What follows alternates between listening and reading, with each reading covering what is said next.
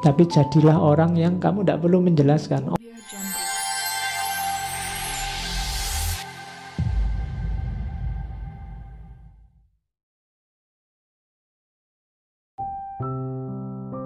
Live your life as an exclamation rather rather than an explanation. Hiduplah dengan hidup yang seperti exclamation. Exclamation itu seruan. Bukan hidup yang explanation. Explanation itu penjelasan. Hidup yang seruan itu kan hidup yang menyeru, membuat orang bergerak, membuat orang mengikutimu, membuat orang mendekatimu karena butuh padamu.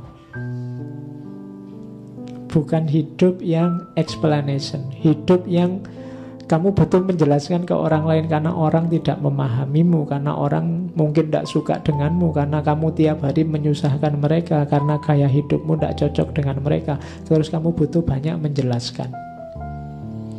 Tiap hari kamu bikin excuse. Tapi jadilah manusia yang exclamation. Manusia yang seruan, bukan penjelasan. Hari ini kan banyak orang yang penjelasan, menjelaskan dirinya biar diterima. Tapi jadilah orang yang kamu tidak perlu menjelaskan. Orang otomatis akan mengikutimu karena karya-karyamu, karena kreativitasmu, karena tuntunanmu, gaya hidupmu yang menarik bagi orang lain. Itu namanya exclamation. Bukan hidup yang explanation, yang butuh panjang lebar kamu jelaskan ke orang lain. I can calculate the motion of the heavenly bodies but not the madness of people. Aku bisa mengukur pergerakan benda langit tapi aku tidak bisa mengukur kebodohan, kegilaan manusia.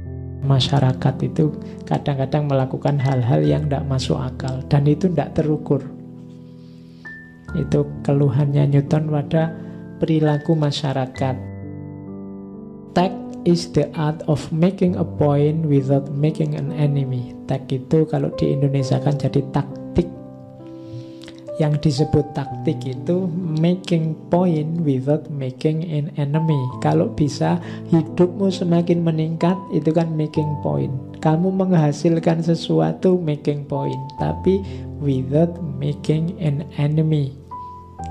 Itu ciri orang yang cerdas. Itu namanya taktik. Kamu sukses tapi tidak ada yang tersakiti. Kamu tidak nambah musuh. Kamu berhasil tapi malah nambah temen, nambah banyak orang yang suka padamu. Karena kalau sukses sambil menyakiti orang lain itu gampang, mudah. Tapi sukses yang bisa tanpa nambah musuh itu tidak gampang. Kalau bahasanya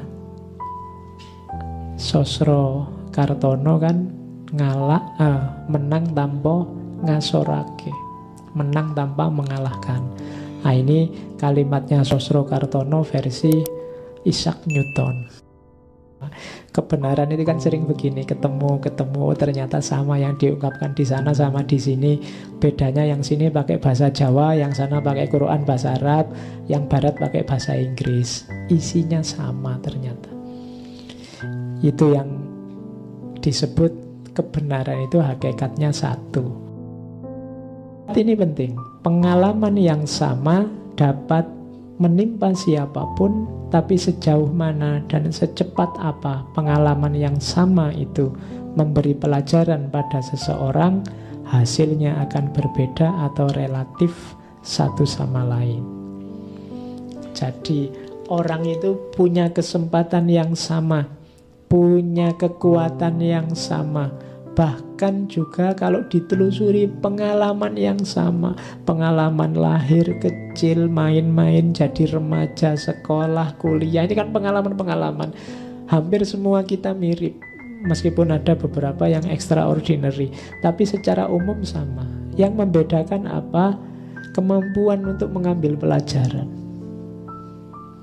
Kemampuan untuk mengambil hikmah, kemampuan untuk menjadikan pengalaman apa pun jadi tumpuan untuk hidup yang akan datang lebih baik.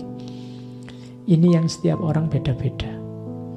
Sehingga dari pengalaman yang sama itu bisa melahirkan orang yang luar biasa bagi satu orang tapi bagi orang lain hanya lahir orang yang biasa-biasa saja.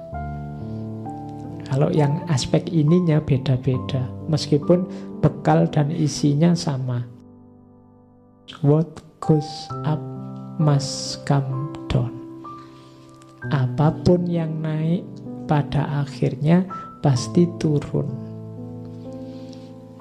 Jadi hidup itu ada bagian ininya kita awalnya semua setara biasa-biasa dalam perjalanan hidup ada yang kemudian melejit naik tapi yang naik pasti pada saatnya akan turun yang pergi pada saatnya akan pulang ilmu ini sebenarnya kalau dijelaskan panjang kalau di Jawa jadi sangkan paraning dumati kalau pakai bahasa Islam, bahasa Al-Quran mungkin jadinya innalillahi wa inna ilaihi roji'un.